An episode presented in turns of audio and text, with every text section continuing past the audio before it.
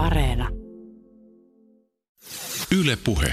Kun te puhutte tekoälystä, niin mistä te tarkalleen ottaen puhutte? Kun joku tulee höpöttää mulle jotakin tekoälystä tai kun julkisuudessa joku myy jotakin tekoälyyn liittyen, niin tämä on sellainen kysymys, mikä pitäisi melkein joka kerta kysyä, koska välillä tuntuu, että puhujalla itselläänkään ei ole välttämättä ihan superrajattua kuvaa siitä, että, että mistä tässä nyt itse asiassa on kyse.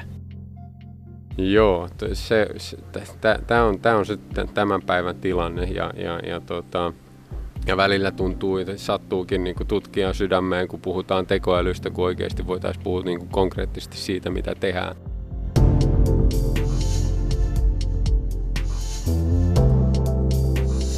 vielä ehkä muutama vuosi sitten, silloin vasta ääripäässä oltiinkin, kun niin kuin maalattiin hirveitä, joko puhujasta riippuen, joko hirveitä dystopioita tai sitten hirveitä fantasioita siitä, että mitä tapahtuu nyt, kun saadaan kehitettyä täydellisen älykäs supertekoäly tai sitä tai tätä. Me monta kertaa asetetaan sinne koneeseen semmoisia ikään kuin heijastumia tai toiveita, mitä me haluttaisiin, että meissä itsessämme olisi. Alun perin kai tekoäly tai se ajatus on ensimmäisen kerran esitetty jo antiikin Kreikassa, jolloin ajateltiin, että ihmisen tehtävä on rakentaa parempi versio itsestään, ikään kuin Jumalan kaltainen ihminen. Ja sieltä se niin kuin haave on sit vuosisatoja ja tuhansien vaihteessa mennyt. Mutta tekoälytutkimuksen ta- tavoitteena ei välttämättä ole tuottaa ihmisen kaltaista konetta, vaan et, et, eihän mikään, niin kuin, minkä takia tutkimuksen tavoite olisi toisintaa meidät, kaikki ne virheinemme ja puutteellisuuksinemme ja mu- muiden niin kuin erikoispiirteinemme. Ylepuheessa Juuso Pekkinen. Eletään elokuun viimeistä viikkoa. Mä oon saapunut Turkuun, jossa merellisellä Ruissalon telakka-alueella järjestetään kaksipäiväinen Shift-tapahtuma.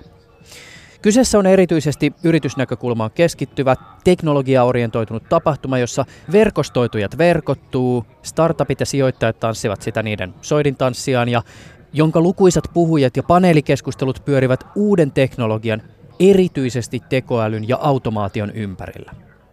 Kuvittele vähän sellainen Turku-versio Slashista. Mä olen saapunut tänne etsimään tekoälykeskustelun konkretiaa ja kaivamaan esiin sitä, mitä paljastuu, kun teknologiapuheesta riisutaan siihen usein liitetty mystiikka ja vähän sellainen epämääräisyys. Ja tämä ei siis tarkoita sitä, etteikö teknologian filosofiasta ja vaikkapa etiikasta kannattaisi käydä keskustelua. Myöskin keskustelu siitä, miten me ihmiset heijastamme teknologian omia piirteitämme, toiveitamme ja ajatuksiamme on tärkeä. Shiftissä mä pääsin tapaamaan ihmisiä, jotka näitäkin kysymyksiä pyörittelevät.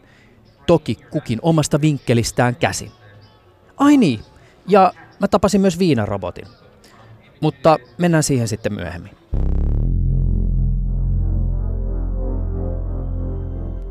Me ollaan tällä hetkellä siis aivan valtavan kokoisen ajoneuvon äärellä. Väri on oranssi, edessä on tommonen siis aivan käsittämättömän kokonen eh, joku kauha. Mä oon itse 170 senttinen kaveri. Ja kun mä menen seisoo tämän laitteen renkaan viereen, niin tää on mua vielä niin sanotusti päätä korkeampi. Siis pelkästään tää rengas. Mikä ihme tää oikein on? Joo, tämä on maanalaiseen kaivostoimintaan tarkoitettu lastauskone. Sillä kuljetetaan kiveä maan alla paikasta toiseen ja tosiaan aika massiivista kalustoa näitä. Mon, monta koko luokkaa, mutta tämä on tällainen keskinivel ohjattu dieselkone, jossa on kauha edessä ja tota, sillä maanalaisissa kapeissa tunneleissa kuljetaan ja paikasta A paikkaan B, niin tonnit liikkuu, tonnit kiveä. Tämä on vielä automaatio varusteltu, että tässä, tässä on hytti, mistä ihminen voi tuohon hyttiin kiivetä ja ajastaa, mutta voidaan myös laittaa tämä eristetylle automaatioalueelle, missä tietokone ohjaamana useampikin tällainen kone voi tunneleissa liikkua ihan itsenäisesti ilman, että ihmisiä koko missään siellä tuotantoalueella missä nämä koneet liikkuu. Ja onko tämän tyyppinen automaatio sellaista, jota ihan oikeasti jo tällä hetkellä on kaivoksissa käytössä? Juu, näitä on itse asiassa toimitettu, mitä nyt kuudella mantereella on kaivoksia, niin kaikkialta niiltä löytyy, löytyy järjestelmiä, joiden kanssa näitä Sandvikin lastauskoneita ja kaivoskuorma-autoja on käytössä. Kertoisitko, kuka olet? Mä olen Jarkko Ruokojärvi. Mä oon Sandvikilla automaation liiketoimintayksikössä. Vastaan globaalista liiketoiminnan kehityksestä. Ruotsalainen Sandvik siis valmistaa ja kehittää muun muassa kaivoksissa käytettyä teknologiaa, kuten esimerkiksi isoja kaivoskoneita. Olemme siis käsin kosketeltavan ja hyvin konkreettisen autonomiaa hyödyntävän teknologian äärellä. Miten tämmöinen laite paikantuu maan alla, koska jos saat siellä siis, en mä tiedä miten syvällä kaivoksissa ollaan kymmenien tai satojen metrien syvyyksissä, niin miten se paikantuu? Syvimmät maanalaiset kaivokset, mihin me ollaan näitä koneita ja järjestelmiä toimitettu automaatiokäyttöön, niin ne on jotain neljäkin kilometriä syvällä ja luonnollisesti siellä ei mitään GPS ole tarjolla. Tuossa on setti erinäköisiä komponentteja, kaiken näköisiä lidaria, gyroskooppia, tietokonetta ja muuta varustelua, jotka tavallaan hahmottaa sitä koneen ympäristöä. Ja kone osaa itse paikantaa itsensä sitten sinne tunneliin ja tietää mihin ajella ja tavallaan sen koneen käyttäytymisen sen tuotantoon pystyy etukäteen optimoimaan sillä tavalla, että se ajaa tuotantosykli toisensa jälkeen optimaalisella tavalla, miten ihan pari senttimetrin tarkkuudella just niin kuin se on määriteltykin sinne kulkemaan. Ja ihan vaan se kone mittaa omaa ympäristöä. Maanallinen kaivostoiminta erityisesti, se on perinteisesti ollut hyvin niin kuin, vaarallinen työskentelyympäristö. Tämä yksi automaation eduista on, että me eristetään se koko tuotanto olla ihan täysin ihmisiltä. Siellä on turvaportit, jotka valvoo kaikkia tunnelipääsyjä sinne alueelle. Automatisoidut koneet saa ihan itsekseen ra- rauhassa kulkea siellä ilman, ilman, että ketään ihmistä tarvii viedä sinne vaaravyöhykkeelle. Sillä tietysti mahdollistetaan se, että nämä jalankulkijat ja raskaat työkoneet ei tule toistensa reitille, mutta myös lisäksi niin se kaivosympäristö sinällään, siellä on monennäköistä vaaraa. Kivet voi tippua niskaan tai siellä on myrkkykaasua ja kaiken näköistä, niin me tuodaan käytännössä ihmiset sieltä maan päälle toimistolosuhteisiin. Kiva vala, valaistuu, ilmastointuu ympäristöön valvomaan vaan sitä, miten nämä koneet itsenäisesti työskentelee sillä tuotannossa. Tämä on vahva, vahvasti kyllä tulossa niin kuin joka, ihan kaikilla mantereilla tämä automaatio mukaan ja mekin ollaan tällä hetkellä esimerkiksi Afrikkaan ollaan toimittamassa eräälle kaivokselle niin järjestelmää, jossa käytännössä kaikki, mitä nyt automatisoida pystyy, niin tota, se, he sanoo, että se on maailman ensimmäinen täysautomaattinen maanalainen kaivos, jossa on monenlaisia prosesseja. Ja me ollaan myös aikaisemmin esimerkiksi Australiaan toimitettu järjestelmä, jossa ei käytännössä yhtään ainusta ihmistä maan alla töissä, vaan heidät on kaikki siirretty ma- maan pinnalle toimistolosuhteisiin valvomaan sitä, kun robotit työskentelee siellä. Koneita on erilaisia, sinne kaivostoiminta on, on, on porakoneita, joilla porataan tunnelia tai isoja maanalaisia tyhjiä tiloja. Sitten kun niitä on räjäytetty auki näitä maanalaisia tiloja, niin meillä on myös kaiken näköisiä pulttauskoneita ja muuta, joilla voidaan vahvistaa sitä tunnelin kattorakenteita ja näin. Ja sitten on nämä lastaus- ja kuljetuskalusto, mitä tässä meidän Turun tehtaalla esimerkiksi valmistetaan, niin sieltä ma- maan alta irrotettua kiveä tuodaan esimerkiksi ihan, ihan maan pinnalle asti ja kaikissa näissä erityyppisissä laitteissa on hyvin korkea auto, autonomia-aste tarjolla. Sanotaan että erityisesti koneoppiminen käytännön sovellutuksena, niin ne, ne on tulossa vahvasti automaation osalta, kun puhutaan koneautomaatiosta, niin siinä on ideana, että etukäteen ei kenenkään ihmisen tarvitsisi manuaalisesti määritellä, että mitä kone tekee, vaan kone voitaisiin vaan viedä sinne tuotantoalueelle ja se lähtee itsekseen ajeleen tutustumaan ympäristöön ja osaa ajan mittaan itse optimoida omaa käyttäytymistään. Niin se on sellainen niin itsenäisesti toimivien koneiden puolella tällainen teko, tekoälysovellutus ja sitten lisäksi meillä on myös tätä niin kuin kaivosten operaatioiden hallintajärjestelmiä ja niissä puhutaan pitkälti niin kuin analytiikkapuolesta, että sanotaan vaikka tuotantotehtävien ja muiden aktiviteettien aikataulutus ja suunnittelu, niin siinä tekoäly tulee hyödylliseksi, kun siellä on monta muuttujaa, jotka yhtä lailla vaikuttaa siihen kokonaisprosessin tuottavuuteen ja sen ihmisille aika kompleksinen ongelma niin kuin reaaliaissa hahmottaa, että mitä kannattaisi seuraavaksi tehdä, jos tulee joku poikkeama ja tekoäly ilman muuta auttaa siinä, että annetaan koneen tehdä se raskastyöpäättely ja ihmiset sitten tekee niin kuin korkeamman tason lopulliset päätökset. Tämä on kyllä todella vaikuttava tämä ajoneuvo, jonka vierellä me seistää. Olisiko meidän mahdollista pistää tämä käyntiä kuunnella vähän moottorimurinaa? Ei me taideta nyt tässä pihalla kehdata, mutta tota, täytyy kyllä sanoa, että aika, aika komeasti se moottori murisee silloin, kun se on käynnissä. Tämä ei ollut yhtään se vastaus, minkä mä haluaisin kuulla. Pahoittelen. Yle Puhe. Joo, eli mun nimi on Peter Sarliin, mä olen Silo AIin toimitusjohtaja ja perustaja ja Silolla tehdään tekoälyyn pohjautuvia räätälöityjä ratkaisuja asiakkaille ja ihan puhdasta konsultointia tällä hetkellä ja, ja kehitetään myöskin omaa tekoälykehitysalustaa. Mun oma tausta on akateemisella puolella yliopistoissa, on väitellyt koneoppimisesta ja hyvin tavallaan teknistä tutkimusta tehnyt aikoinaan, keskittynyt ohjaamattomaan oppimiseen ja, ja neuroverkkokehitykseen ja niiden soveltamiseen, etenkin finanssipuolella ja siitä hypännyt sitten keskuspankkeihin ja tehnyt paljon yhteistyötä sekä tutkimusta että myöskin ratkaisuja, joita ollaan rahoitusjärjestelmän vakauden valvontaa otettu käyttöön ja, ja sekä, sekä Suomessa että myöskin sitten Frankfurtissa ja, ja muualla keskuspankeissa. Ja tota, Ja, ja siitä oikeastaan sitten lähtenyt, lähtenyt myöskin konsultoimaan erityyppisiä muita, muita organisaatioita sekä julkisella puolella että yksityisellä puolella. Ja sitten 2000, 2017 tehnyt päätöksen, että tota, us, uskomme, että pystymme tekemään enemmän ja että meillä olisi suurempi impakti, jos me tutkijoina hypättäisiin yritykseen, joissa me tehdään hyvin samantyyppistä, mitä me tehtiin yliopistopuolella.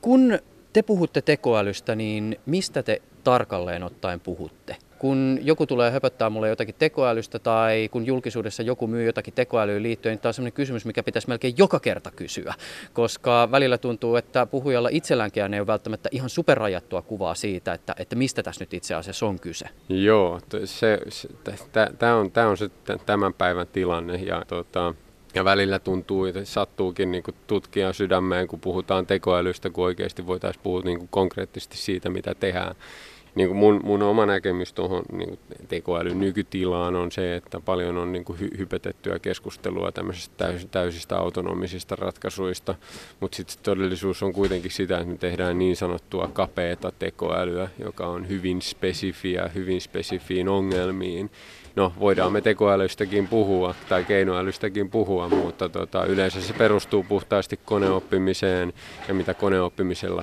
pystyy tekemään. Ja koneoppimisen puolellakin on paljon asioita, joita on pystynyt tekemään jo kauan, mutta sitten on myöskin asioita, jotka on kehittynyt viime vuosina. Ja ehkä, ehkä sen koneoppimisenkin puolelta tulee paljon sitä hypeä tällä hetkellä tekoälyyn, koska moni puhuu, että usein, usein koneoppiminen jaetaan kolmeen alueeseen, jotka on ohjattu oppiminen, ohjaamaton oppiminen ja, ja, ja sitten tämmöinen vahvistusoppiminen, reinforcement learning tyyppinen mallintaminen. Ja, ja se hype on enemmän sitä reinforcement learningia, vaikka nämä Google DeepMindin AlphaGo, jotka on hienoja, hienoja suorituksia pelimaailmassa.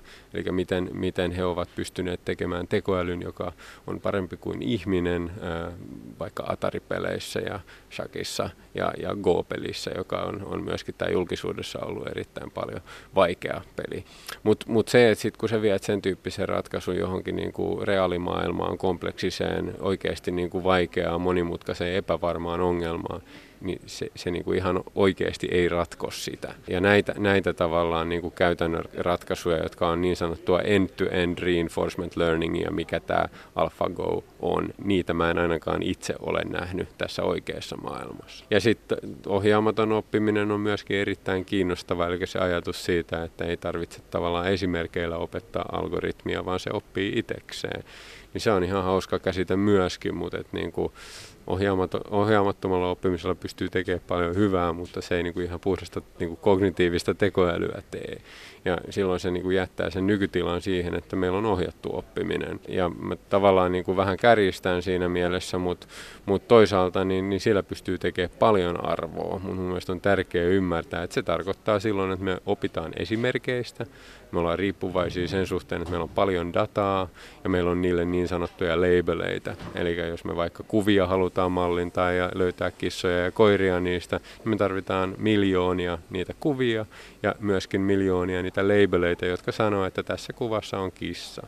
Ja se oikeastaan ohjaa tätä niin kuin nykytekemistä ja arvontuotantoa organisaatioille ja yrityksille. Eikö muuten varmaan paras esimerkki tästä nimenomaan jälkimmäisestä tekoälyn muodosta ole siis nämä, mikä se on, CAPTCHA, CAPTCHA. Siis tiedätkö se, että kun joskus meet johonkin palveluun ja sitten sun pitää klikata, että merkkaa ne ruudut, joissa näkyy liikennemerkkejä tai henkilöautoja, niin sehän on nimenomaan just tätä. Sellainen nopea huomio, että puhuja taitaa tässä nyt kuvata sellaista teknologiaa kuin reCAPTCHA. Siinähän taustalla on se, että se käyttäjä, joka on mennyt sinne palveluun, tavallaan valjastetaan tekemään työtä sen palveluntarjoajan puolesta, jossa nimenomaan opetetaan itse asiassa sitä tekoälyä tunnistamaan vaikkapa tämän tyyppisiä visuaalisia elementtejä. Joo, joo, ja tämä on kiinnostava esimerkki siis siinä mielessä, että ilman muuta tämä on juuri niin sanottua labelöintiä, ja se on, siinä niin kuin hyötykäytetään sitä, että, että tavallaan validoidaan sen, sen ihmisen tavallaan olemassaolo siellä, siellä sen naputuksen takana, mutta mut, mut se kiinnostava puoli tuossa on se, että siis nythän vaikka mä, vaikka mä vähän kärjistin tota, niin kuin tekoälyn nykytilaa, niin se todellisuushan kuitenkin on se, että on, on tosi paljon viime vuosina tulleita ratkaisuja ja, ja algoritmeja ja kehitystä, jotka auttaa meitä tekemään paremmin tässä niin kuin, tavallaan op, o, o, tämmöisen niin kuin ohjatun oppimisen saralla. koneoppimista ja koneoppimisratkaisuja. Ja yksi niistä liittyy juuri esimerkiksi siihen, että sen sijaan, että laitetaan nyt ihmiset leibelöimään miljoonia kuvia vaikka, niin osataan kohdistaa optimaalisella tavalla ne kuvat ihmiselle leibelöitäväksi, joista olisi eniten hyötyä sen algoritmin oppivuuden kannalta. Niin tämäkin on hyvin, hyvin relevantti koneoppimisen puolella oleva, oleva ongelma. Puhutaan aktiivisesta oppimisesta yleensä. Ja sitten sieltä löytyy paljon muita aiheita, niin sanotut GANit, eli Generative Adversarial Networks, on, on hyvin, hyvin kiinnostava alue. No, se, että mitä ne pystyy vielä tänä päivänä tekemään, on, on, on vähän rajallista, mutta mut toisaalta niin tämmöinen yleinen data-augmentointi, eli meillä on pieni sample-dataa, ja miten me pystytään niin luomaan uutta lisää dataa, joka mahdollistaa sen, että me toimitaan myöskin eri ympäristöissä sillä datalla. Ja, ja, ja sitten ehkä vielä semmoinen, mitä haluaisin nostaa, on, on niin tämä, mä luulen, että se suomeksi siirto-oppiminen, transfer learning, jota, jota tehdään paljon, eli, eli, eli, mutta mut siinäkin on paljon, niin kuin, se on enemmän niin tutki, osittain tutkimusaihe edelleen, mutta on alkanut enemmän ja enemmän tulee käyttöön. Eli miten me pystytään yhdestä mallista siirtymään toiseen ongelmaan. Eli se yksi malli ratkoo sitä yhtä ongelmaa, vaikka kissojen ja koirien identifiointia, miten me siirrytään siitä vaikka koirien ja trukkien identifiointiin. Ja, ja tämä nyt liittyy sekä kuviin että myöskin NLP, luonnollisen kielen prosessointiin, mutta myöskin muihin aiheisiin. Ja nämä on tämmöisiä esimerkkejä siitä, että kun se ongelma on se, että meillä ei ole tarpeeksi dataa, niin miten me päästään nopeasti käyntiin tavallaan siinä kontekstissa ja niiden ongelmien äärellä. Täytyy muuten GAN-teknologiasta vielä kysyä sen verran, ja tämä on mahtavaa, kun edessä on ihminen, joka oikeasti tietää tekoälystä jotain. Mihin muuhun sitä samaa teknologiaa voidaan käyttää kuin niiden psykedeellisten LSD-tripin näköisten kuvien luominen ja sitten vaikkapa se, että luodaan jotakin tämmöisiä siis trolliarmeijoja ja niille profiilikuvia LinkedIniin. Tässä taas kaivellaan muistista tapausta kesäkuulta 2019, jolloin asiantuntijat epäilivät, että LinkedIn-palvelussa operoivat vakoojat olisivat luoneet palvelun profiileita, joiden aidon näköiset profiilikuvat olisi generoitu tietokoneella. No siis hyvä esimerkki on nyt esimerkiksi, ja tämä tulee meidän, meidän omasta hankkeesta, tota, meillä oli tämmöinen niin sanottu object detection-ongelma konenäköpuolella, jossa meidän piti identifioida erityyppisiä ajoneuvoja. Ja meillä oli pelkästään data, dataa päiväsaikaan, eli kuvattu päiväsaikaan. Ja meidän piti, piti laajentaa se ratkaisu myöskin, myöskin tota, tavallaan mu, muihin aikoihin, etenkin yö oli haaste ja, ja pi, tämmöiset pime, pimeät kohdat, joihin meillä ei ollut, ollut dataa, niin se niin kuin augmentointi kysymys on, on, on siinä relevantti. No tarviiko siinä aina ganneja, niin, niin se on mun mielestä hyvä kysymys. Ganneilla pystyy tekemään kaikenlaista niin kuin hyvinkin tavallaan tämmöisiä niin kuin hy, hypetyyppisiä ratkaisuja, mutta, et, mutta et ganit ei välttämättä aina ole se, se tarvittava työkalu siihen. Mutta kuvapuolella niin ollaan onnistuttu tekemään aika paljon ja, ja siellä sä pystyt tavallaan niin kuin luomaan siitä, että tiedät, mikä luokka on kyseessä, niin sä pystyt luomaan kuvia. Ja, ja, ja kyllähän niin kuin sanotaan nyt esimerkkinä vaikka niin kuin markkinointiin liittyviä aiheita löytyy aikakin paljon, jos sä haluat niin kuin jonkin tyyppinen kuva luoda, joka sopii juuri siihen tavallaan tunnelmaan, mitä sä haluat välittää ja muuta. Mutta mut, tota, mut se niinku ganikehitys on ollut suhteellisen niinku rajattua vielä just, just ton tyyppisiin tehtäviin. Eli sitten se kiinnostava alue lähtee siitä, niinku, kun sä haluat lähteä tavallaan generoimaan vaikka tekstiä tai, tai muuta. Eli tavallaan niinku, löytyy vielä paljon sellaisia aiheita, jotka sinänsä on kiinnostavia, mutta ei ole ihan täysin varmaa, että et, et miten, se, miten se ratkotaan ja toimiiko se niinku ihan käytännössä ja oikeasti. Mikä sun fiilis on siitä, että missä me mennään tällä hetkellä Suomessa julkisen tekoälykeskustelun realismin tasossa. Ainakin oma mutu on se, että jokin on ehkä jollakin tavalla taittunut. Siis tuntuu, että tällä hetkellä tekoälystä keskustellaan ehkä inasen realistisemmin kuin vaikkapa pari vuotta sitten. Joo, näin, näin se on. Eli, eli kyllähän niin se on ihan selvää, että, että tota, tämmöinen yhteinen ymmärrys siitä, että mitä, mitä se tekoäly tänä, tänä päivänä on, niin se on alkanut, alkanut ehkä paranee ja, ja 2017, kun mekin tuossa aloiteltiin, niin, niin, niin, niin se oli vielä sitä aikaa, aikaa jossa tota, itse asiassa yritykset, jotka itse teki suhteellisen kehittyneitä asioita, niin, niin sitten kun keskusteli, keskusteli johdon kanssa, niin, niin he vaan totesivat, että kun he ei tee tätä tekoälyä, että tota, voisiko te tehdä sitä.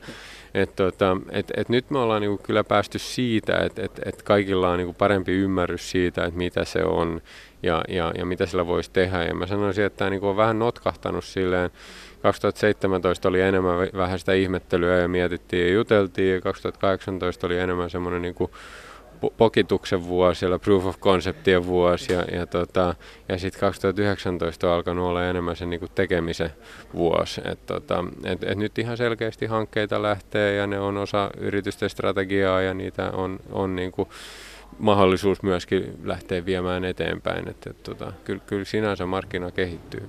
Mutta miten esimerkiksi liiketoiminnan näkökulmasta, minkälainen haaste on olla tekoälyyritys semmoisessa ympäristössä, missä yksi puhuu Skynetista ja toinen singulariteetista ja, ja kolmas maalailee kuvia siitä, että kohta koneet on kuin ihmisiä. En tarkoita sitä, etteikö ne olisi mahdollisia joskus tulevaisuudessa, mutta että kun sä yrität tehdä tämän päivän liiketoimintaa, niin nähdäkseni se on varmaan jonkinlainen ongelma. On, on ilman muuta ja sen takia, sen takia tota, on, on, on, on ollut välillä vähän pakko on ollut pakko tavallaan niin kuin tuoda esille sitä, että kun moni sanoo, että eikö toi niin tekoälykonsultointi ole tosi tosi helppoa, että kun kaikki puhuu ja haluaa sitä. Mutta itse asiassa se on ollut tosi tosi vaikeaa, koska, koska me, me ollaan vaikka niin kuin, me ollaan lähdetty rakentamaan niin, kuin, niin sanotusti maailman parasta tekoälytiimiä ja, ja lähdetty puhtaasti niin kuin osaaminen edellä tähän. Ja, ja, ja, ja, ja nyt tavallaan niin kuin se alkuvaihe on vaatinut tosi paljon asiakkaiden opettamista ja tämmöistä puhdasta niin kuin strategiakonsultointia ja muuta. Ja mielellään ollaan niin kuin siihenkin kyetty ja sitäkin tehty, mutta tota, se, on, se on aika haasteellista tämän tyyppisessä markkinassa sinänsä. Ja, ja, ja nyt me ollaan sitten tavallaan tämän vuoden aikana päästy oikeasti niin kuin tekemään merkittäviä hankkeita ja, ja mukaan niihin. Ja, ja, ja se on se, missä me halutaan olla, eli mehän halutaan niin kuin oikeasti tehdä asioita ja tuotteita ja viedä niitä tuotantoon ja, ja, ja siinä mielessä nähdä se impakti sitä kautta. Nyt mä näen, että me ollaan niin kuin siinä pisteessä, että oikeasti niin kuin puhutaan samasta asiasta ja sitä, sitä osaamista, mitä meilläkin on paljon, niin sitä arvostetaan tällä hetkellä. Ja nyt mä otan heti toisenlaisen hatun päähän ja alan puolustaa niitä foliohattuja.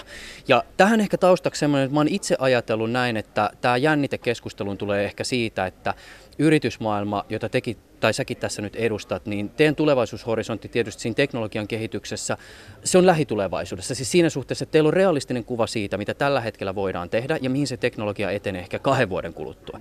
Kun taas sitten, jos ihminen tulee vaikkapa siis kulttuurihistorian puolelta tai on vilkas mielikuvitus ja, ja iso megafoni yhteiskunnassa, niin silloin saatetaan ajatella sellaisia uhkia, jotka teknologiaan liittyy vaikka 30 tai 40 vuoden kuluttua. Siis paras esimerkki varmasti voisi olla se siitä tavallaan esimerkiksi mielikuvituksen meitä teknologiaa valmistavasta potentiaalista, se, että kun aikoinaan Orwell kirjoitti 1984, niin tavallaan esimerkiksi sen teoksen ympärillä me ollaan käyty jo aikoja sitten sitä keskustelua, joka on tarpeellista siinä teknologisessa ympäristössä, jossa me tällä hetkellä eletään. Saatko yhtään ajatuksesta kiinni? Siis yritän tässä puolustaa sitä, että myös niitä villeimpiä visioita ja utopioita varmasti myös teknologian kentässä on tarpeellista puolustaa. Joo, joo ja mun mielestä se on juuri noin. Eli niin sen takiahan noita hattuja on jonkun verran ja, ja, ja tota, ja, ja niin kuin tosta, tavallaan mä oon itse ajatellut sitä, että sun pitää niin kuin erottaa tavallaan tämmöinen niin filosofinen keskustelu siitä, joka on hyvinkin hyödyllistä, mutta siinä pitää olla se vähän pidempi horisontti ja, ja, ja sitten tämmöinen niin hyvin käytännönläheinen keskustelu siitä. Ja, ja mä nyt yritän itse ehkä, niin kuin vaikka mua kiinnostaa ja, ja, ja mielellään käyn myöskin sitä filosofista keskustelua, mutta tavallaan siinä niin kuin meidän meidän tavallaan niin kuin ydinliiketoiminnan kontekstissa niin keskittyy enemmän siihen käytännönläheiseen. Ja, ja tota, sitten filosofinen puoli sitä ja, ja tavallaan tämmöinen niin kuin eri tota, osapuoli voi, voi olla huma, humanisti tai jollain muulla taustalla tuleva, niin, niin mun mielestä se on tosi arvokasta keskustelua, kunhan ymmärretään, mitä se oikeasti tarkoittaa. Et, et on tärkeää niin kuin, tuoda se filosofinen keskustelu myöskin lähelle sitä, että niin kuin mitä tämä oikeasti on voithan sä niin kuin yhdistää näitä asioita siis siinä mielessä, että onhan meillä tälläkin hetkellä merkittäviä algoritmeihin liittyviä riskejä ja tämmöisiä tavallaan niin kuin lyhyelläkin tähtäimellä haasteita tähän niin kuin meidän yhteiskuntaan. Ja, ja et, et siinä mielessä niin kuin ei, ei se tarkoita, etteikö riskeistä voisi puhua. Ja, ja jos nyt vaan niin kuin lyhykäisyydessään, ja siihen voisi mennä vähän syvemminkin, syvempikin, mutta lyhy, lyhykäisyydessään miettii, että mitä tavallaan tämän tyyppiset niin kuin Googlen, Amazonin, Facebookin, Spotifyn ja niin poispäin, niin kuin kaikki perustuu tavallaan tämmöiseen niin kuin platform uh, ecosystem network effect tyyppiseen ajatteluun, jota vielä on niin kuin akseleroitu sillä, että siellä on oppivia algoritmeja, oppivuutta niissä heidän niin kuin suositteluissa tai fiideissä ja sillä on impakti meidän käyttäytymiseen. Eli niin kuin, tämä on hyvin konkreettista. Et sinä, sinänsä niin kuin, nämä, nämä, nämä ei poissulje toisiaan. Mä heitän tämmöisen ajatuksen ilmaan ja se liittyy edelleen tähän filosofiseen keskusteluun, koska ainakin oma kokemus on se, että yrityksethän hirveän mielellään, jotka kehittää tekoälyä teknologiaa, on sen kanssa tekemisissä tai jollakin tavalla ruokkii esimerkiksi sellaista ekosysteemiä, jossa on startuppeja mukana, jotka kehittää tekoälyteknologiaa, niin hirveän mielellään lähdetään vaikkapa tähän eettiseen keskusteluun. Siis tullaan vaikka tämän tyyppiseen tapahtumaan ja puhutaan lavalla etiikasta ja, ja, ja pohditaan sitä, kuinka ihmisarvo on tärkeä ja ehkä heitetään ilmoille se, että, että meidänkin teknologiaan on implementoituna ihmisen ja vaikka yksityisyyden kunnioitus. Mutta mä oon aina jotenkin pohtinut sitä, että, että kuinka paljon tämä on itse asiassa ihan vaan tämmöistä puhetta, jopa mainontaa ja jollakin tavalla esimerkiksi siis vaikka viherpesuun verrannollista toimintaa. Ja kuinka paljon sitten taas niin kuin ihan oikeasti siellä taustalla on se, että moraalinen velvoite myös siinä ikään kuin liikevoiton tavoittelun ohella jollakin tavalla painaa? Toi on e- erittäin hy- hyvä, erittäin vaikea kysymys myöskin, mutta tota, mut, mut siis kiinnostava siinä mielessä, että et varmaan löytyy vähän niin kuin mole, molempaa puolta tuohon ja, ja, ja mäkään niin kuin sano, että jompaa kumpaa puolta puolustaisin sen enempää, mutta, mutta sanotaan, että mun mielestä pitää olla hyvin konkreettinen sen suhteen, että mikä tavallaan se eettisyys oikeasti siinä on ja mikä se riski oikeasti siinä on. Et, et jos me nyt vaan mietitään niin konkreettisia ratkaisuja, niin niin tietenkin on paljon tämmöisen niin data protectionia ja GDPR liittyvää. Se on ehkä vähän oma aihionsa. Se on, siis se on merkittävä iso asia, sitä pitää huolehtia, se on ehkä vähän oma aihionsa. Mutta sitten tavallaan kun me tullaan tähän, niin että et mikä se data on, joka on, joka on tekoälyratkaisuissa käytössä, niin ky- kyllähän niin kuin siihen tulee tämmöinen transparenssi ja eettisyys ja, ja, ja niin poispäin mukaan, että niin kuin ihan vaan tämä, että niin kuin, onko sulla biasoitunutta dataa. Ja tästä oli Tästä oli just, just hyvä, hyvä esimerkki le, e, tota, le, lehdissä, kun Amazonin rekrytoija oli opetettu heidän datalla ja heillä oli lähinnä miehiä töissä, niin sitten se lähti rekrytoimaan lähinnä miehiä. On konkreettinen asia. Toinen on sitten selitettävyys ja, ja, ja se on ihan selkeä, että pelätään näitä black box AI-malleja, eli ei ymmärretä, miten ne tekee päätöksiä. No siihen pitää vaan tehdä ratkaisut sellaisiksi, että ymmärretään, koska siihen löytyy teknologiaa ja, ja siihen mekin keskitytään paljon. Että me osataan vaikka, sanotaan kuvassa, me osataan näyttää, että mistä pikselistä se signaali tuli ja, ja, ja me osataan niin numerisessa datassa näyttää, että mikä muuttuja se oli, oliko se ikä vai oliko se suku, sukupuoli tai oliko se joku muu muuttuja, joka, joka aiheutti sen signaalin. Että et tämä selitettävyys on merkittävä asia, joka pitää tuoda, jos, jos sanotaan lääkärin pitää tehdä päätöksiä, niin, niin kyllähän sen pitää ottaa vastuu siitä ja sen takia ymmärtää, miksi se tekoäly ja miten se tekoäly auttaa. Et, et nämä, on, nämä on mun mielestä, mun mielestä niin konkreettisia asioita. Toinen on nyt tämä tämä oikeastaan, niin kuin mitä taas viime aikoina konenäköön liittyen on ollut esillä, on, on sitten taas tämä niin kuin miten, niin sanotusti, miten konenäkö algoritmeja ja ratkaisuja pystyy huijaamaan. Ja tähänkin liittyy tämä GAN-tutkimus hieman, mutta tota, mutta ihan niin kuin, tässä on konkreettisia asioita nyt taas, niin että et, et jos, jos sä pystyt stop signiin vähän viilaa niin, että et auto ei identifioi sitä, niin siitä voi olla kyllä niin kuin aika merkittäviä haittoja tälle, tälle meidän niin kuin, suurelle fliitille, joka toivon mukaan jossain vaiheessa on itseohjautuva. Ylepuheessa Juuso Pekkinen. Äsken siis äänessä oli Silo AI-yrityksen toimitusjohtaja Peter Sarliin. Kävin Turun Shift-tapahtumassa kuuntelemassa muutaman luennon. Ja yksi erityisesti mieleen jäänyt sessio oli sellainen, jossa lavalla nähtiin Anupam Kundu, jonka yritys kehittää muun muassa tunteiden tunnistamiseen erikoistuneita konennäköratkaisuja, sekä tulevaisuuden tutkija Richard Jonk, joka puhui tulevaisuuden käyttöliittymistä. Ja totta kai ihmisen ja koneen kanssakäymisessä myös yhtenä olennaisena osana on tunteet ja niiden laskennallistaminen. Heti näiden puhujien jälkeen kävin juttelemassa parin Turun yliopiston tutkijan kanssa, jotka omassa projektissaan tutkivat ihmisen ja koneen välistä vuorovaikutusta. Jonk ja sitten myös aikaisempi puhuja puhuu siitä, miten liiketoiminnassa voidaan hyödyntää sellaista tekoälyä, joka jollakin tavalla tunnistaa esimerkiksi siis vaikkapa kaupan asiakkaiden tunnetiloja, kohdistaa sen pohjalta mainontaa. Ja sitten Jonk tässä omassa esityksessään puhuu siitä, kuinka tämä tekoäly niin sanottu kolmas aalto, jossa tämä erityisesti tekoälyn kyky ymmärtää kontekstia yhdistettynä tämmöiseen niin kuin laskennalliseen tunteiden tunnistamiseen ja tuottamiseen, niin, niin mi, mitä tämä ehkä resonoi? Yksi mestarillinen elokuva tässä suhteessa oli tämä Kubrickin 2001, jossa tämä haltekoäly tavallaan koko ajan tarkkaili miehistöä, sen tunnetiloja. Et siinä mielessä tämän tyyppisiä tavallaan jonkinlaisia tulevaisuusdystopioita ja jopa toisaalta myös tulevaisuuteen liittyvää toiveikkuutta on ollut läsnä populaarikulttuurissa jo kauan. Niin tästä päästään heti siihen kysymykseen, että jos koneet oppii tarkkailemaan ihmisten tunteita, niin ollakseen niin kuin joustava kommunikaatio koneiden ja ihmisten välillä, niiden pitää myös ikään kuin oppia tunteita, jolla tavallaan tulla koko ajan ihmisen kaltaisemmaksi. Ja silloinhan se tuottaa paljon kysymyksiä, että mitä, mitä, mikä se inhimillisyys sitten on ja millaista inhimillisyyttä me koneelle niin kuin annostellaan ja, ja sallitaan ylipäänsä. Ja, ja kaikkea tätä, mitä tässä esiteltiin tässä, niin tätähän voidaan käyttää milloin tahansa valvonnan, tarkkailun, joukkojen hallinnan ja ylipäänsä vallankäytön välineenä yhtä lailla kuin mitä bisnespuolella käytetään siihen, että asiakkaat on tyytyväisiä ja tuo rahansa meille. Koneiden tietoisuuttahan on tekoälytutkijoiden mielestä paljon liioteltu ja ajatellaankin sillä lailla, että että tämmöinen koneoppiminen on hyvin laskennallista vielä toistaiseksi, eikä niinkään sellaista, että se olisi tietoista mutta se, että mitä, mitä se tulee tulevaisuudessa olemaan, niin se, se on tietysti kiinnostavaa ja ehkä niin kuin jollain niin kuin 3-40 vuoden perspektiivillä niin kuin tällaiset puheet niin kuin singulariteetista ja itsetietoista koneesta voi olla sitten ihan toisella tasolla. Kertoisitteko, ketä olette? Joo, mun nimeni on Kimi Kärki, mä olen Turun yliopistossa vaikuttava kulttuurihistorioitsija ja populaarikulttuurin tutkija. Ja mua on erityisesti kiinnostanut erilaiset kulttuurin ääriilmiöt.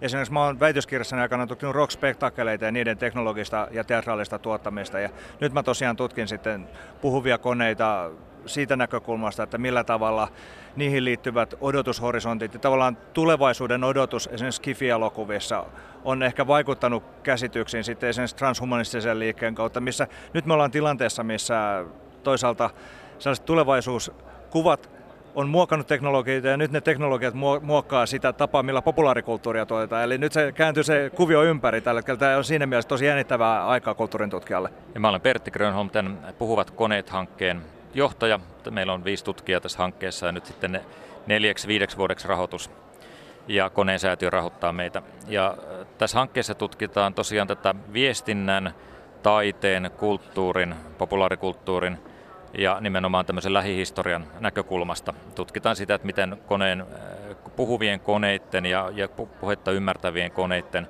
historia on muokannut meidän käsitystä tekoälystä ja koneista ja samalla myös tavallaan sitä, että miten se peilaa meidän käsitystä ihmisyydestä.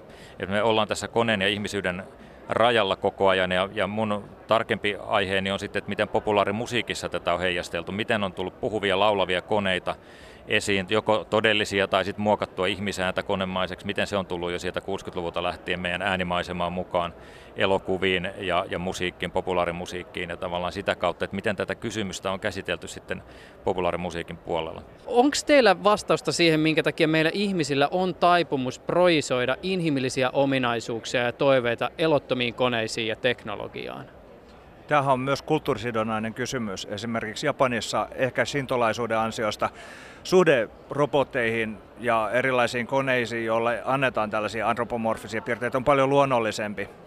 Sitten taas Euroopassa ehkä tulee enemmän tämä esiin tämä psykologinen juttu, mitä kutsutaan nimellä Outolaakso, eli Uncanny Valley, että me tunnetaan tavallaan, kun joku tulee tosi ihmisen kaltaiseksi tällainen äh, antropomorfisoitu kone, niin sitten meille tulee tämmöinen tavallaan semmoinen tietynlainen kauhun tunne tai tunne siitä, että kaikki ei ole kohdallaan ja se voi, se voi olla hyvinkin fyysinen tuntemus. Ja sitten tavallaan se menee taas ohi sitten, kun tulee, tulee tavallaan aivan erityisen niin kuin ihmisen kaltainen. Siinä on niin kuin tavallaan tämmöinen jonkinlainen kynnys, minkä yli täytyy mennä tai jonka yli ihmisen pitää päästä. Se on tavallaan meidän lajityypillinen ominaisuus. Mä sanoisin, että tämä on hyvin niin kuin meidän sisäänrakennettu asia, että me annetaan niin kuin ilmiöille asioille merkityksiä, jotka suoraan tavallaan, jotta ne on merkittäviä, ne täytyy jotenkin koskettaa meitä niin kuin lajina ja ihmisinä.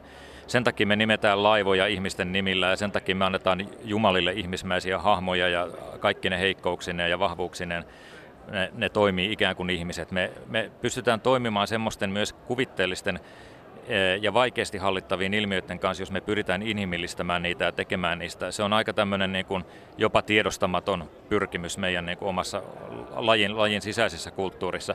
Varmasti on kulttuurisia eroja eri puolilla, miten sivilisaatiot on kehittynyt ja minkälaisia uskomusjärjestelmiä siellä on taustalla ynnä muuta, mutta mä luulisin, että se on semmoinen aika en asian tutkija varsinaisesti, jota antropologilta voisi kysyä tarkemmin, mutta että, että on tämmöinen niin kuin kaiken uuden ja oudon tutuksi tekeminen, inhimillistäminen ja elollistaminen on yksi näitä niin kuin keskeisiä piirteitä, että vaikka se olisikin imaginääristä. Voidaan tietysti ajatella ihan uskontohistoriallisestikin, että ihminen on pyrkinyt tekemään Jumalaa omaksi kuvakseen jo tuhansia vuosia ja, ja tekemään, kuvaamaan tiedostamatonta, tuntematonta ihmisen kaltaisin symbolein. Ja siinä mielessä tämä teknologian antropomorfisointi ja se toisaalta sitten tämmöinen teknologian mystifiointi, niin se jollain tavalla vastaa samankaltaisiin ehkä perustarpeisiin. Niin ja tavallaan tämä on nyt sitten tää, tässä vaiheessa niin tämä on tämä tek, tekni, tekniikan niin kuin historian ää, ikään kuin voittokulun äärimmäinen frontier on nyt tämä sitten, että saada, pystyykö ihminen tekemään keinotekoisesti toisen täysin vastaavanlaisen ihmisen. Siihen me ollaan pyritty koko ajan kaikilla meidän apuneuvoilla, kaikilla lisävarusteilla, mitä meillä on historian saatossa tuotu työkaluista proteeseihin ja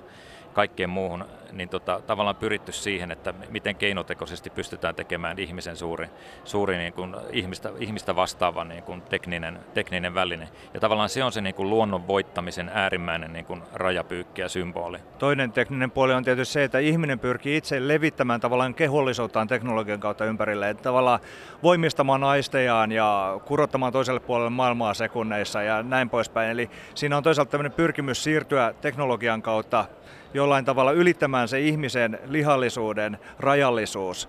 Ja siinä mielessä transhumanistithan puhuu siitä, että sitten niin teknologia tuottaa tämän evoluution seuraavan askeleen, jossa me jätämme tämän kurjan lihan taaksemme. Syntyy tavallaan tämä post-ihminen jotka ovat lukeneet vaikka neurovelhonsa 80-luvulle olleet sen cyberpunk mielen lataamisjutun kanssa ihan kuumana.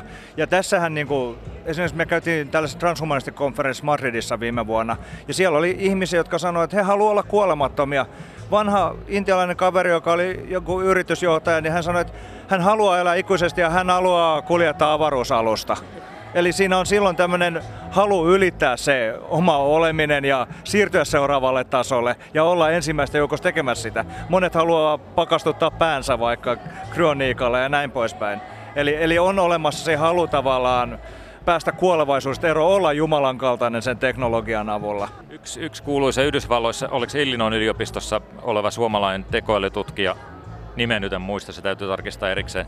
Mä veikkaan, että tässä viitataan nyt Pentti Haikosen suuntaan. Hän oli kirjoittanut tässä, että, että kun, saadaan, äh, kun yhdistetään kuolemanpelko ja lapsellisuus saadaan aikaan uskonto. Ja sitten kun yhdistetään kuolemanpelko, lapsellisuus ja tekniikan kehitys, saadaan transhumanismi.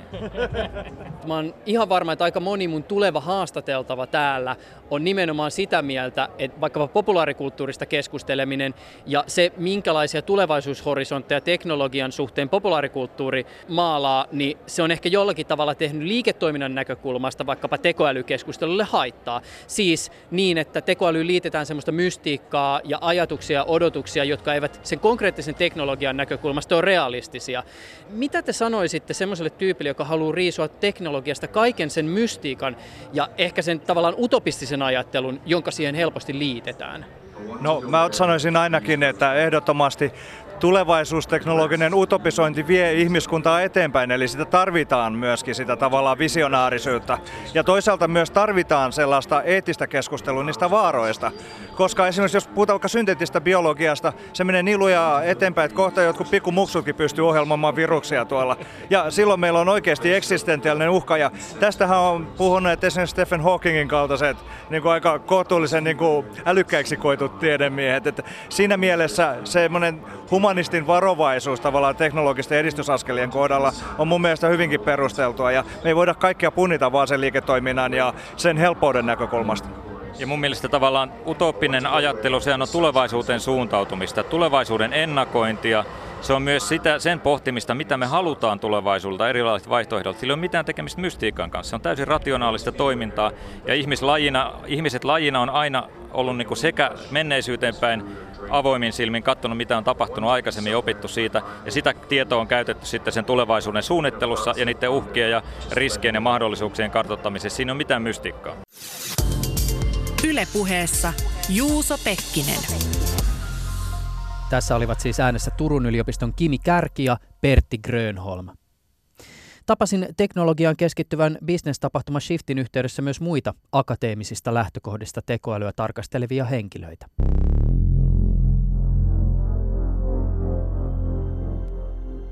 Mä oon Anna-Mari Rusanen, kognitiotieteen yliopiston lehtori Helsingin yliopistosta. Mitä sä tällä hetkellä ammatillisesti mietit? Sitä, että kuinka jännittävä tämä maailma on kaiken tämän teknologian ja, ja politiikan ja talouden ja kehityksen keskellä. Hauskaa, että käytät tämmöistä kuvailua kuin jännittävä, koska no itsellä vähän päivästä riippuen välillä on pelokas olo, välillä on tosi innostunut olo. Mä en tiedä jännittääkö mua koskaan mitenkään erityisen neutraalisti. Tuntuu, että se tunne on aina jotenkin latautunut joko semmoisella niin odotuksella tai kauhun sekaisella odotuksella. No jotakuinkin just näin. Et, et kyllähän se tilanne on, että kun eletään näitä aikoja, jolloin sekä teknologian kehitys että tieteellinen tutkimus että yhteiskunnallinen lainsäädäntö ja koko tavallaan se elämänmuoto, missä me eletään, on muutoksessa samaan aikaan, niin kyllähän tämä tosi haasteelliselta tuntuu, tämän niin kuin haltuunottaminen. Ja se on samalla ihan järjettömän hauskaa ja siistiä ja kiinnostavaa. Tämä onkin kognition tutkijalle ja kognition tutkimuksesta kiinnostuneille semmoista kulta-aikaa, että nyt kuitenkin niin kuin kaiken sen keskellä on se niin kuin ihminen ja kone, jotka tavalla tai toisella ikään kuin yhdessä yrittävät työskennellä. Ja, ja sen yhteistyön ikään kuin käsitteellistäminen ja haltuunottaminen ja tutkiminen on monivaiheinen ja monipolvinen ja monimutkainen kenttä. Sun väitöskirja, siinä ymmärtääkseni keskiössä oli siis kognitiivisten prosessien selittäminen, ja tämä sitten ehkä kytkeytyy myös siihen, mitä sä tänäkin päivänä ajattelet, mutta et, lähdetään sitten sun väikkäristä. Mikä siinä oli siis se ajatus? No siis mun väikkärin, väikkärin tutkimuskohde oli se, että kuinka esimerkiksi ihmisaivot tai kognitio, niin kuinka ne tiedonkäsittelyjärjestelmänä toimii ja kuinka sitten vastataan kysymykseen vaikka, että miksi ihminen näkee punaista tai miksi ihminen näkee vihreää. Ja sitten nykyään kun katsoo sitä, että kuinka tieteellisessä tutkimuksessa näitä asioita tutkitaan, niin tehdään usein laskennallisia malleja. Eli käytännössä ihan samoja malleja kuin esimerkiksi robotiikassa tai tekoälytutkimuksessa käytetään. Ja sitten se, mitä se mun väitöskirja käsitteli, niin se käsitteli sitä, että miten näitä laskennallisia malleja käytetään, millaista tietoa ne sisältää ja miten sitä tietoa ikään kuin voitaisiin ymmärtää. Onko ihmisen kognitiota mahdollista ylipäätänsä laskennallistaa? Osittain on. Kyllä mun mielestä on, ja siis sitä tutkimusta on nyt tehty 50-60 vuotta, että et kyllä sitä voi, voidaan laskennallista, siis kuvata laskennallisesti, mutta on eri asia kuvata laskennallisesti jotain kuin ottaa kantaa siihen, että, että onko se ihmisen aivotoiminta esimerkiksi laskentaa.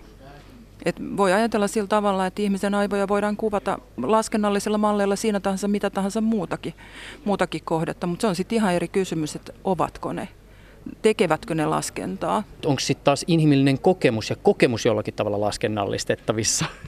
No tämä on nyt, sit, tää on nyt ihan aidosti filosofinen kysymys. Se riippuu, ja nyt vastaus on myös filosofinen, se riippuu nyt siitä, että mitä sillä kokemuksellisuudella tässä tarkoitetaan. Ähm, mä vastaisin sillä tavalla, että monta kertaa, kun ihmiset kysyy sitä, että mitä on tietoisuus tai mitä on kokemus tai tajunnallisuus ja tämän tyyppinen asia, niin oikeasti ne asiat, mi- mihin he haluavat vastauksen, on semmoisia, että me voidaan lähestyä niitä ilman, että tarvii mennä sinne kauhean hankalaan filosofiseen käsitteistöön. Eli esimerkiksi kognition tutkimuksessa, kun mietitään sitä kokemuksellisuutta, niin usein ajatellaan sillä tavalla, että no riittää, että jos me voidaan sanoa jotakin siitä, että kuinka aivot esittävät jotain itsensä ulkopuolista. Silloin ei tarvi siihen, niin kuin, miltä minusta tuntuu, kun minä katson jotakin kysymykseen lähtee, lähtee vastaamaan. Se on aidosti hankala, hankala ongelma sen takia, että niitä, sitä käsitteistöä ei ole kovin hyvin vieläkään olemassa. Voisi vielä pikkasen avata ja tarkentaa tätä, että millä tavoin sun kaltainen, siis nimenomaan kognitiotieteen taustainen ihminen istuu tähän teknologian ja vaikka tekoälyn diskurssiin? Tähän on tavallaan kaksi vastausta. Nyt alun perin tietysti kognition tutkimus ja tekoälyn tutkimus oli sama asia. Että vuonna 1900, 1950-luvulla, kun Dartmouthissa järjestettiin tämmöinen kuuluisa seminaari, jossa tekoälytutkimus sai alkunsa, niin se oli samalla myös kognition tutkimuksen ikään kuin lähtölaukaus. Että ne ihmiset, ketkä teki tekoälytutkimusta, teki samaan aikaan myös kognition tutkimusta silloin alkuvaiheessa. Mutta miten nyt sitten nykyaikana, jos ajattelee nyt niin kuin tämän päivän näkökulmasta tai mun työn näkökulmasta, niin toki niin kuin tiedon käsittelyn tutkimukseen kuuluu myös sellaiset asiat, että kuinka ihminen ja joku toinen tiedon käsittelyjärjestelmä esimerkiksi toimii yhdessä. Ja ne on tyypillisesti näitä ihminen konevuorovaikutuksen tutkimusongelmia, jotka on kognition tutkimuksen yksi ihan keskeisimpiä tutkimusalueita.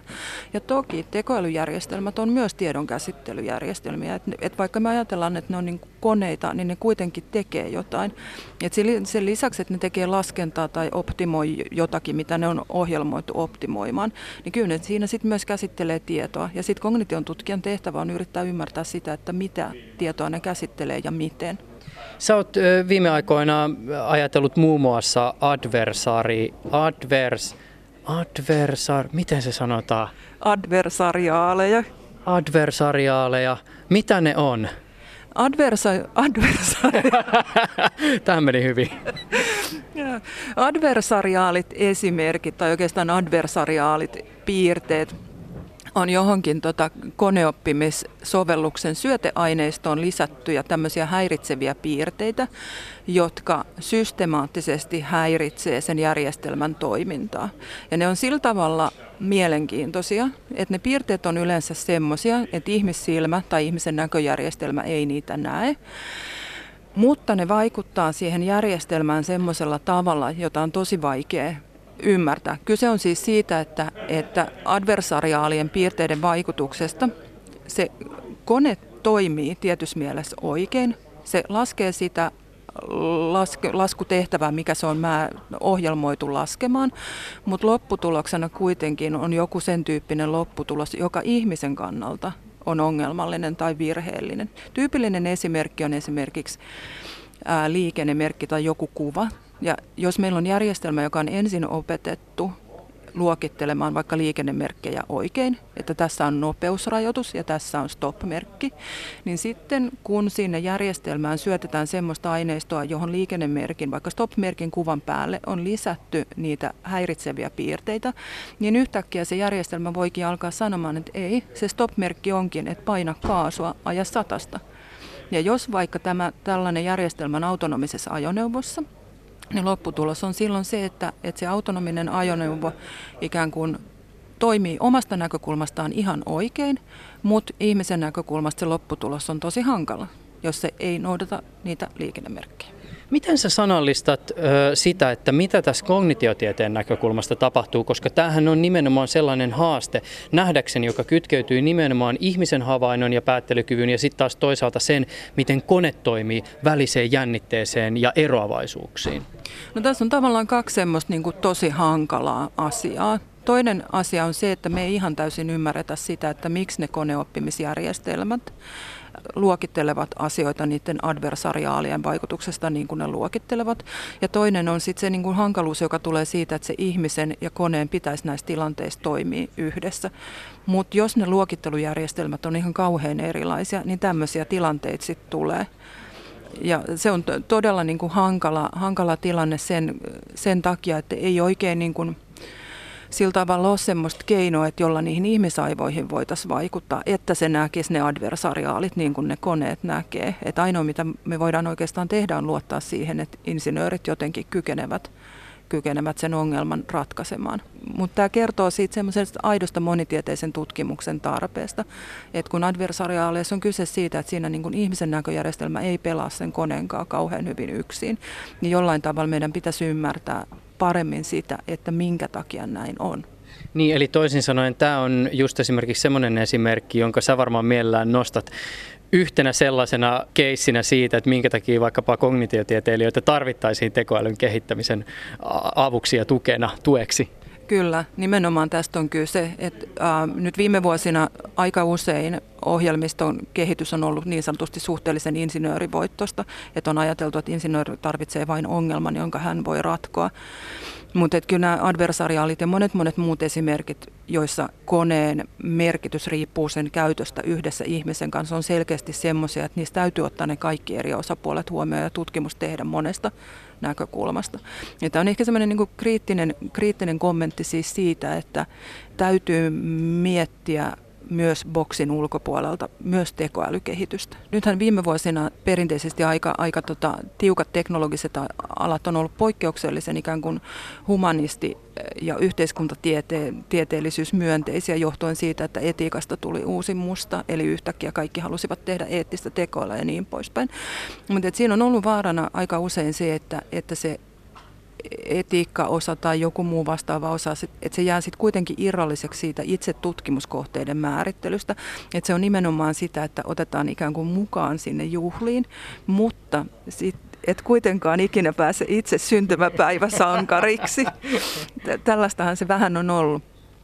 Mutta tota, yksi ongelma, mikä liittyy siis siihen, että jotta nyt esimerkiksi kognition tutkijoilla tai, tai tota, jon, jonkun muun alan edustajilla, olipa se nyt mikä tahansa, olisi semmoinen riittävä ikään kuin substanssi tai sisältöosaaminen näiden asioiden suhteen, niin se ongelma on usein ollut se, että ei ole sitä riittävää ymmärrystä sit siitä teknologisesta puolesta. Nyt tietysti kognition tutkijat on siinä suhteessa eri asemassa, että me ollaan monitieteinen lähtö, lähtökohtaisesti ja meillä on se mallinnuspuoli aina ollut vahvasti siellä mukana.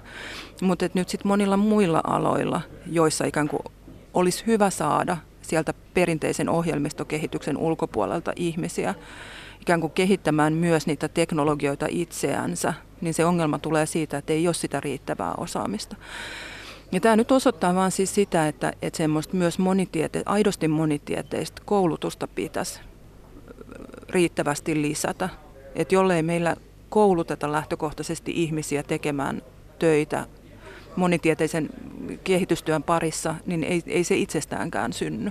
Mulla on ollut sellainen vaikutelma, että yksi konkreettinen asia myös, missä jollakin tavalla eri alojen ihmisten väliset erot tulee esille, on se aikaperspektiivi tai tulevaisuushorisontti, johon näkymät on asetettu. Että jos me mietitään vaikka sitä koodaria, joka nyt miettii sitä, että miten mä saan lentoyhtiölle tai postille mahdollisimman hyvän tekoälyjärjestelmän, niin usein siinä puhutaan siitä, että, että mihin mä voin hyödyntää tätä nyt käytössä olevaa teknologiaa äärimmäisen lähellä olevassa tulevaisuudessa. Kun taas sitten vaikka yhteiskuntatieteilijä ja humanisti saattaa miettiä sitä, mitä tapahtui 2000 vuotta sitten ja mitä tapahtuu sadan vuoden päästä. Ja kun sä yrität pistää nämä ihmiset keskustelemaan keskenään, niin siitä ei välttämättä ehkä tule oikein mitään. Kyllä, se on just näin. Ja sitten ylipäänsä niin kun tiedetään myös tieteellisistä tutkimuksista, jotka on keskittynyt monitieteisten tieteellisten äh, projektien tai teknologiakehityksen hallintaan, että, että, sen niin kuin aidosti hyödyllisen monitieteisen tutkimuksen täytyy lähteä orgaanisesti sieltä tutkimuskohteista itsestään. Että jos se on semmoista niin juhlapuheen johdettua monitieteisyyttä, että nyt, nyt tota, teette asioita yhdessä ja se tavallaan tulee ulkoa päin, niin ei sitä yleensä seuraa mitään kovin sit niin kuin sisällöllisesti olennaista tai tärkeää. Mutta osa syy on se, että, että ne kulttuurit on erilaiset, käsitteistö on erilaista, menetelmät on erilaista, horisontti on erilaista ja koko se niin kuin kupla, jossa humanisti tai koodari elää, niin on lähtökohtaisesti erilaista.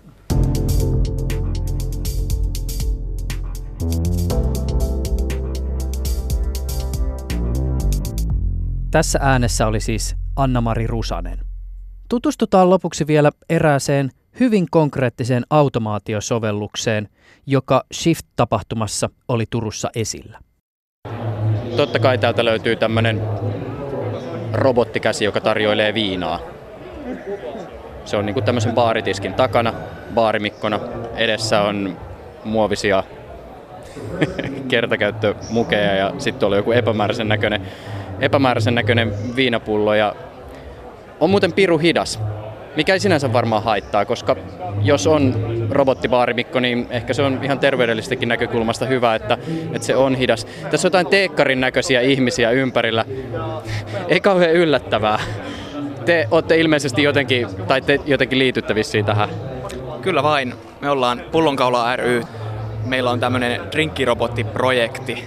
Tämä on viides iteraatio kyseisestä formaatista, eli vapaa-ajallamme aina luentojen välissä, niin tuhlaamme tämmöiseen turhaan päiväiseen aikaamme. Jotenkin mä en ole yllättynyt siitä, että nimenomaan tamperelaiset kehittää tällaista baarmikkorobottia. Kylläkin ehkä teekkarit, tässä on niinku se teekkarihenki enemmän taustalla. Kyllä musta tuntuu, että turkulaiset teekkarit tekisivät jotain ihan muuta. No voi, voi olla, että tekevätkin. Meillä näin. Niin siis mitä tää oikein osaa tehdä? Tämähän osaa, että kun tälle annetaan pullot sisään, kerrotaan mitä pulloissa on, niin me voidaan antaa sille suoraan, että tämä drinkki koostuu näistä osista ja se osaa sen jälkeen kaata sen drinkin suoraan. Niin just.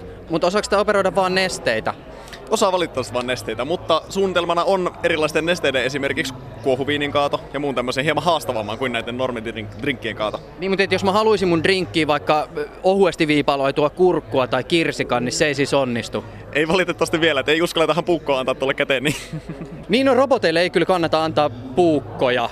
Kuinka usein te heräätte yöllä hiestä märkänä miettien robotteja, joilla on puukot? Niin kauan kuin se itse ohjelmoiva, niin itse ohjelmoitu, niin ei se varmaan haittanut. Sitten jos on itse kyllä sen tehnyt, niin kyllä sitten pelottaisi vähän. Mikä on robottivastaavan nimi? Tommi Laitila. Ja minkä takia te päätitte tehdä viinaa, tai mä oletan, että tämä on siis viinaa. Eikö tää, onko tämä viinaa? No tässä tapahtumassa valitettavasti ei ihan viinaa kaadeta, mutta... Kaadamme. Sä et mitenkään lähtenyt korjaamaan, kun mä sanoin tätä viinarobotiksi. On se sitäkin aina välillä. Olisiko tähän mahdollista jotenkin liittää vielä semmoinen konenäkösovellus, kun täälläkin on ollut paljon puhetta kaikesta tämmöisestä siis ihmisten emootioiden ja mielentilojen ymmärtämisestä ja kontekstisidonnaisesta tekoälystä, niin liittää tähän joku semmoinen konenäkösovellus, joka mahdollistaisi myös tämän kaupallistamisen. Siis sellainen, että tämä pystyisi arvioimaan myös, onko se baaritiskin toisella puolella oleva henkilö kuinka humalassa ja saako sille enää siinä vaiheessa tarjoilla kaikki on mahdollista varmaan kaikilla tämmöisellä kasvojen tunnistussoftilla ja tämmöisellä, mutta siinä vaiheessa valitettavasti, kun yhdistys kuitenkin olemme, niin meiltä saattaa resurssit loppua aika lyhyen, eli tällaista ei kyllä ainakaan lähiaikoina välttämättä ole tulossa. Miksi te olette täällä? Oletteko te vaan esittelemässä robottia, joka osaa tarjolla juomia? Kyllä. Tämä on se meidän agendamme täällä. Onko tämä hitaus turvallisuusmekanismi, ettei jengi vedä liikaa limsaa? On. Ylepuheessa Juuso Pekkinen.